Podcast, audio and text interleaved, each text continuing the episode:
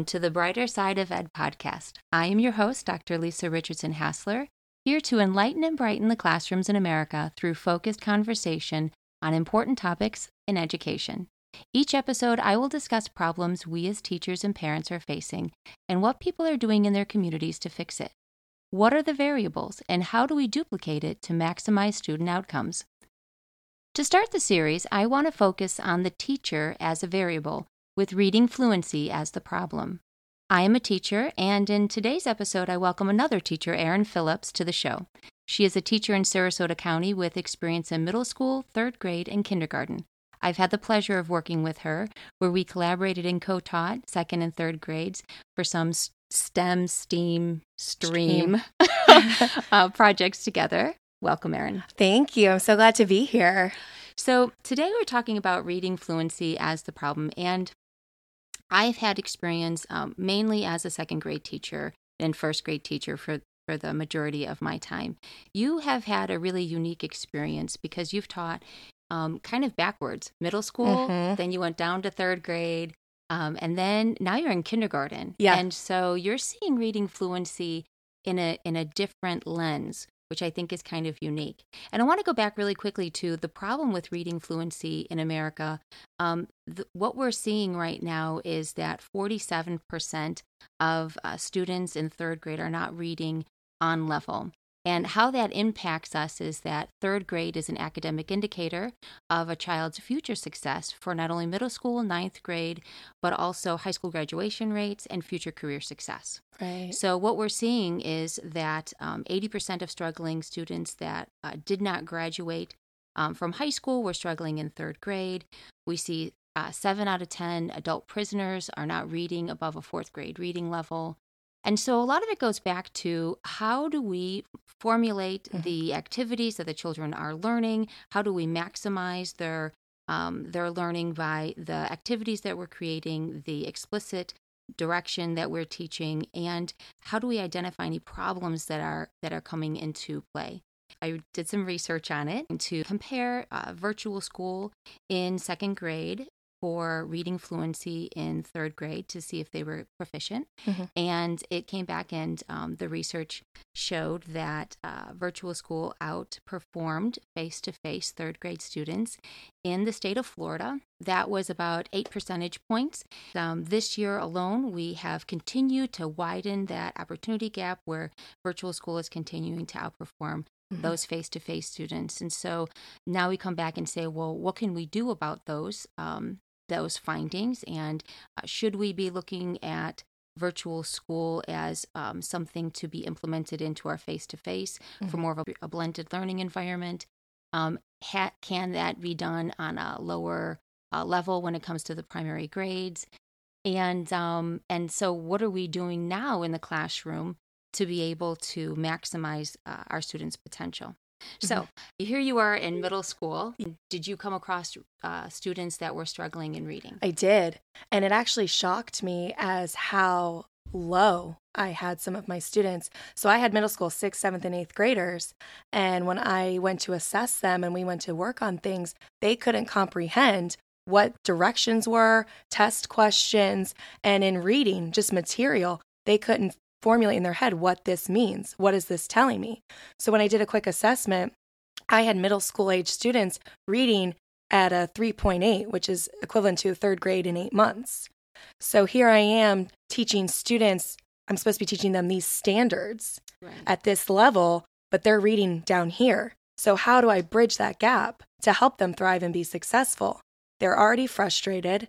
They already feel like they're behind. So, how do we not only academically meet their needs, but uh, emotionally as well. Right, and you could see where that could really play. Um, there are those social. Um, those social effects that that start to impact a, a, child as well because then they start to withdraw and we start to see these these negative side effects of just not being able to perform on grade level and what that does to a student's confidence yeah and so now um, what when you went to third grade. Mm-hmm. So now here we are. It's third grade. You are at um, kind of like that precipice. You're at that really yeah. important um, part where they're saying uh, if they're not reading on grade level in third grade, uh, they're really going to struggle. And so when you came in, Mhm. now what was your what was your experience like in the classroom with trying to help students meet those needs? Well, I came in coming from middle school going to third. I knew they have to read. They have to read on level, if not a little bit more, so that they don't fall behind. Because as they get older, it's only going to get more challenging. So in third grade, we really focused on my ones that weren't on level, getting them to level. So bringing in all different ty- types of techniques and methods because the traditional teacher stand in front of you, I'm going to read, you listen to me, or you read from a book doesn't work for every student. Some kids cannot learn auditory, they can't just hear it and know it or visually. So there have to be different ways to teach them to read and understand what they're reading.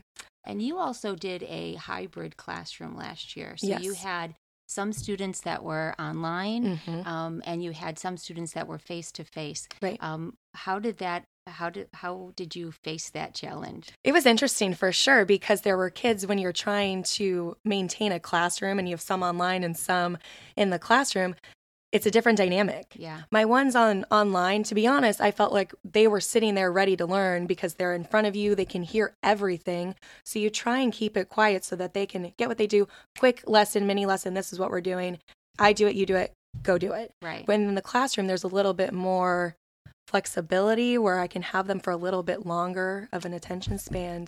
Um, but you actually brought it to my attention Google Classroom, um, Story Jumper, Yeah. and kind of different tools that I could utilize for my online learners that I actually brought into my classroom.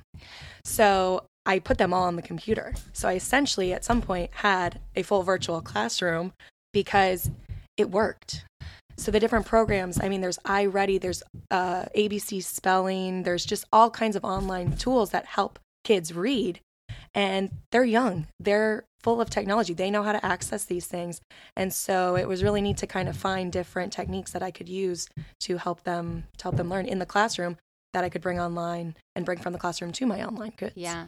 And and that that's a good point about how um, the hybrid is a little bit of a unique situation where you have students that are at home and they are videoing in for the lesson, and then you have your face-to-face um, students that are here in the in the brick and Mhm. mortar school and they're ready to learn. So being able to delegate and balance Yeah. um, is difficult. It really does stretch beyond.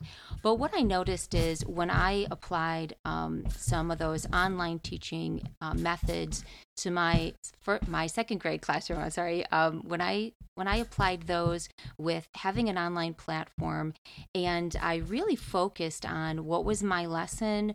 Um, using the platform to be very explicit um, all of my information was attached to that platform i used it to teach from and what i found is that i became a very um, a deliberate teacher where i knew exactly what i wanted Yep. um, my objective was clear. The students saw it. They could see my material. They knew what was expected of them. Yes.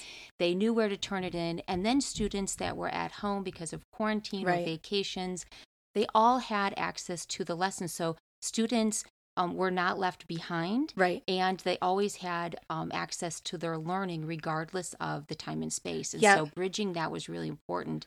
And I saw that in my own class.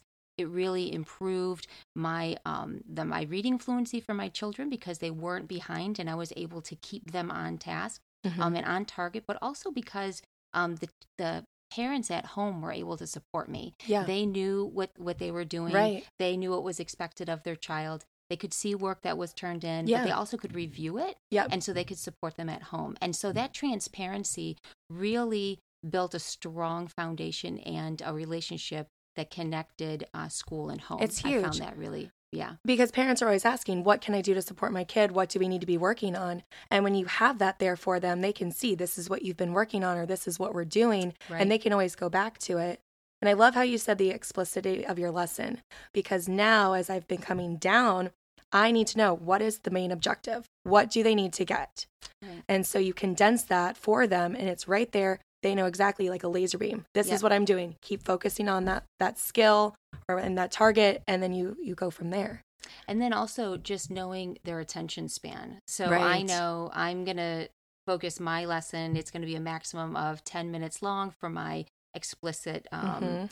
uh, lesson, and then or I would take the student's um, age and then add a minute or two. Right. So with having children coming in as at seven years old in second grade, that would say, okay, my target lesson is going to be anywhere from like eight to ten and eight to ten minutes maximum, hmm and then um, and know that I need to stop and at that point do an activity. Maybe Right. it's going to be collaborative, but then you work on those other methods and strategies. And so I found that my background in online teaching and learning really helped me become a better teacher when I was able to incorporate that online platform Uh-huh. and partner with parents and just have that transparency, even for review. Like I would just pull up Yeah. the Google Classroom and then say, "Oh, remember we did this thing Right. on verbs," and then pull it back up and then watch the video again, and they would sing and dance. And Yeah. they would really find that to reconnect their their brain and those um, those bridges that were made um, in the learning process were like reactivated. And so then um, tests became better, and uh, they were just more excited about it. So Yeah. it- and so I feel like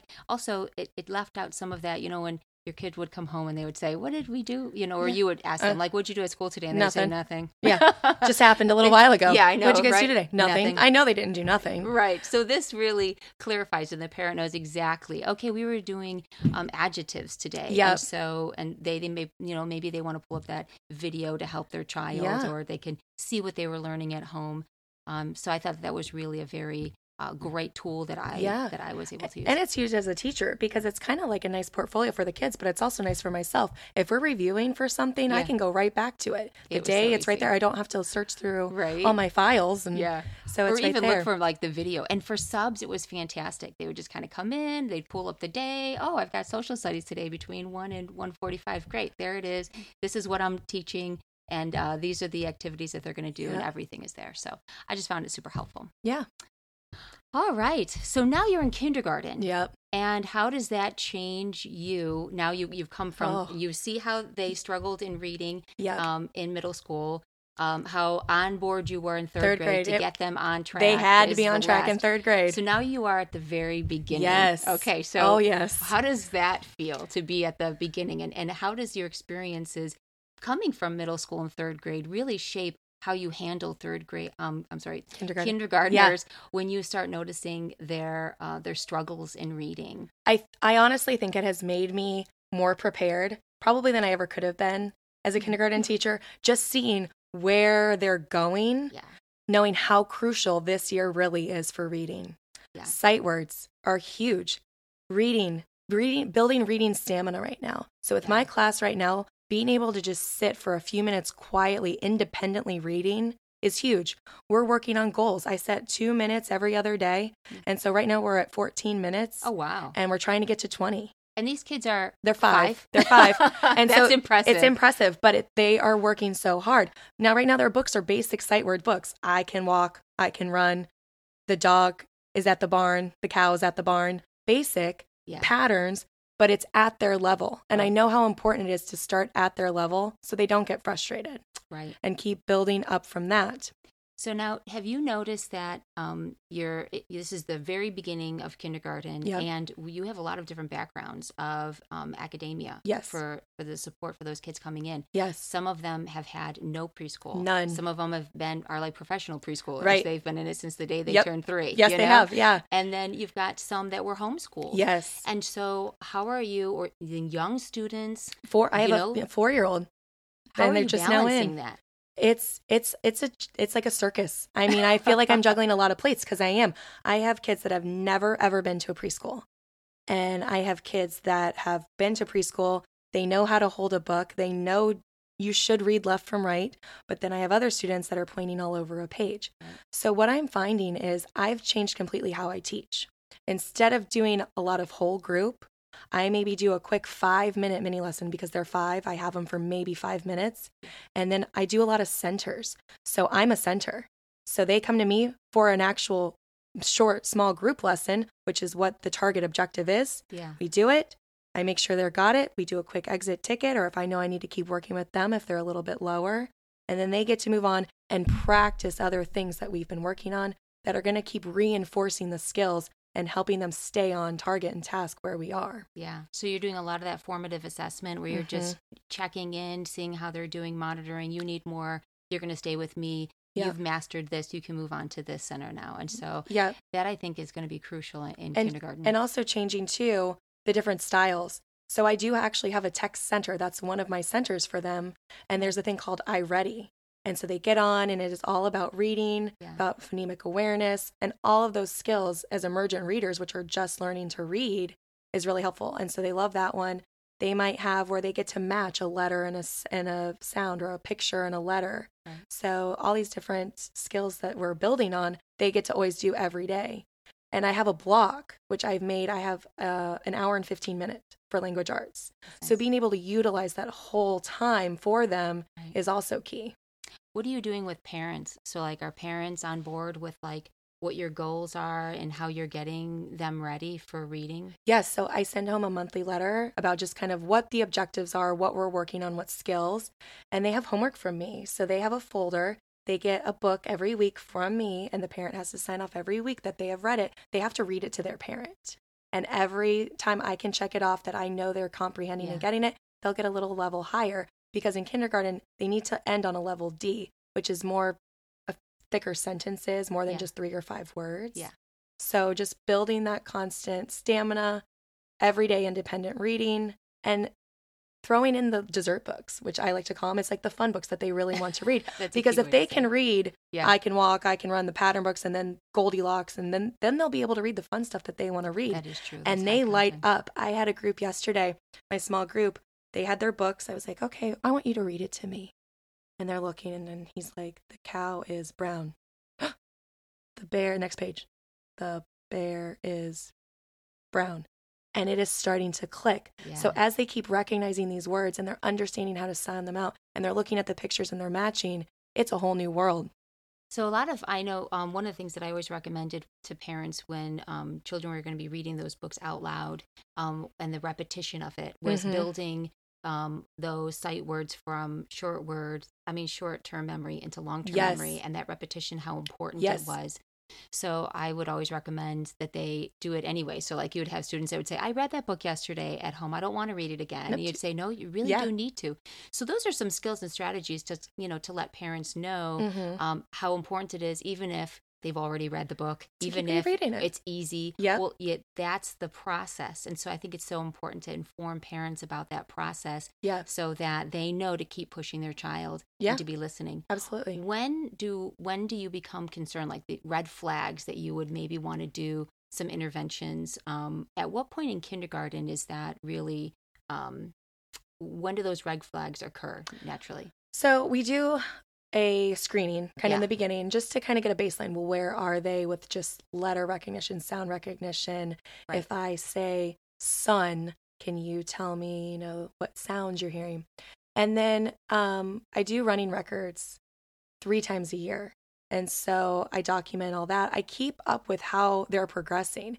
So if we get through a unit and Yeah. I haven't seen any growth, then I start getting a little concerned. I'm like, okay, do we need to have a little bit more intensive reading? Okay. Do I need to bring in the reading specialist? Is it a language maybe issue that we need to address? So every few months, I do a big actual formal assessment, Oh. but I'm doing running records weekly with my students. Might not be documented every time, but I'm knowing, okay, they've had this book for a week or two weeks. Have we made progress or not? So I think it's I think it's um, important or uh, to say that now with all of this knowledge that you have coming Yeah. moving backwards, how efficient and proactive you are in kindergarten to get those kids reading on level and to be Yeah. using the variety of strategies and methods, Right. um, the different assessment tools that you have, and even being able to um, bridge that gap with parents to to form those um, collaborative Right. relationships to really get our Yeah. kids going on track. And I sent home sight words to them actually on Monday, and I said, put them around your house, Yeah. hide them, Do play the them in the car, right? make a game. I mean, anything you can do. They ha- just keep them reading, keep them recognizing words so they can read. Because my biggest worry for my middle schoolers was, how are they going to succeed as adults? If they're struggling reading middle school material, how are they going to be able to read a rent agreement? How are they going to be able to read a lease agreement? You know, how are they going to read really important things as adults if they can't read at a middle school level? And then in third grade, that is such a huge year for reading. I mean, it is huge. Yeah. And if you're not there, well, what can we do to get them there? And I think one of the things that we are talking about, so the reason why third grade, um, reading on grade level in third grade is so important mm-hmm. is because of those changes in the brain. So a lot of our teaching uh, a child to learn how to read happens um, K through two. And um, and then what happens in is in third grade, we start teaching um, through the through the reading so through the content. So well, they always, really need to be reading you always made level. me you always told me in uh, k through two you're teaching to read. Yes. But in third and on you're reading to learn yes. is what you always told me. And that stuck with me so much because i shouldn't be teaching them how to read in third grade right they, they should, should, be, be reading to learn and learning the material that i am teaching them right and, and there's a change in the brain that happens so where um, research research shows that the interventions that are placed in K1 and 2 have a higher um, payoff mm-hmm. than in third grade. It, um, and it's not that they cannot learn. Um, it's just more difficult. It's uh, it takes longer. Yeah. And they have to work a lot harder at it. They do. And so you really want to maximize your time by identifying and providing those interventions at the K through two yeah. grades and then making sure that you're following up of course throughout you know throughout the rest of the grades yeah. but um, just to maximize their potential and that time during those uh, K through two primary grades. Right. All right. Yeah. Well, just put a little call to action here. So, with knowing the things that that we're doing in the classroom when it comes to um, teacher variables mm-hmm. and um, using methods and strategies, incorporating even online teaching and learning strategies um, as we've walked away from COVID and being able to now use those tools a little bit more explicitly and then um, mm-hmm. um, integrating them into our face to face classrooms and seeing a benefit from there. But then also understanding um, how every student learns differently. Yes. And um, that we believe that now we need to have more customized methods um, for them so that we'll see more success in the long run. And um, I'm hoping that through my book, yes, uh, America's Embarrassing Reading Crisis: What We Learned from COVID, yep. that policymakers, educators, and parents alike can talk about solutions uh, to the reading crisis that is gripping the United States, include virtual school as a part of it, and of course the uh, the variable of great teachers yeah. and um, how how teachers are um, meeting the needs of their students mm-hmm. and becoming more flexible in their strategies. So thank you, Erin, for taking the time oh, to join me today. Thank you for having me. This was awesome. it was. So excited to be here. In our next episode, I will welcome Dr. Livia Paler Duhler as she discusses the topic of dyslexia and how her organization is helping children and families across the world. If you have a story about what's working in your schools that you'd like to share, you can email me at drlisarichardson at gmail.com. It is the mission of this podcast to shine light on the good in education so that it spreads, affecting positive change in our schools. So let's keep working together to find solutions that focus on our children's success.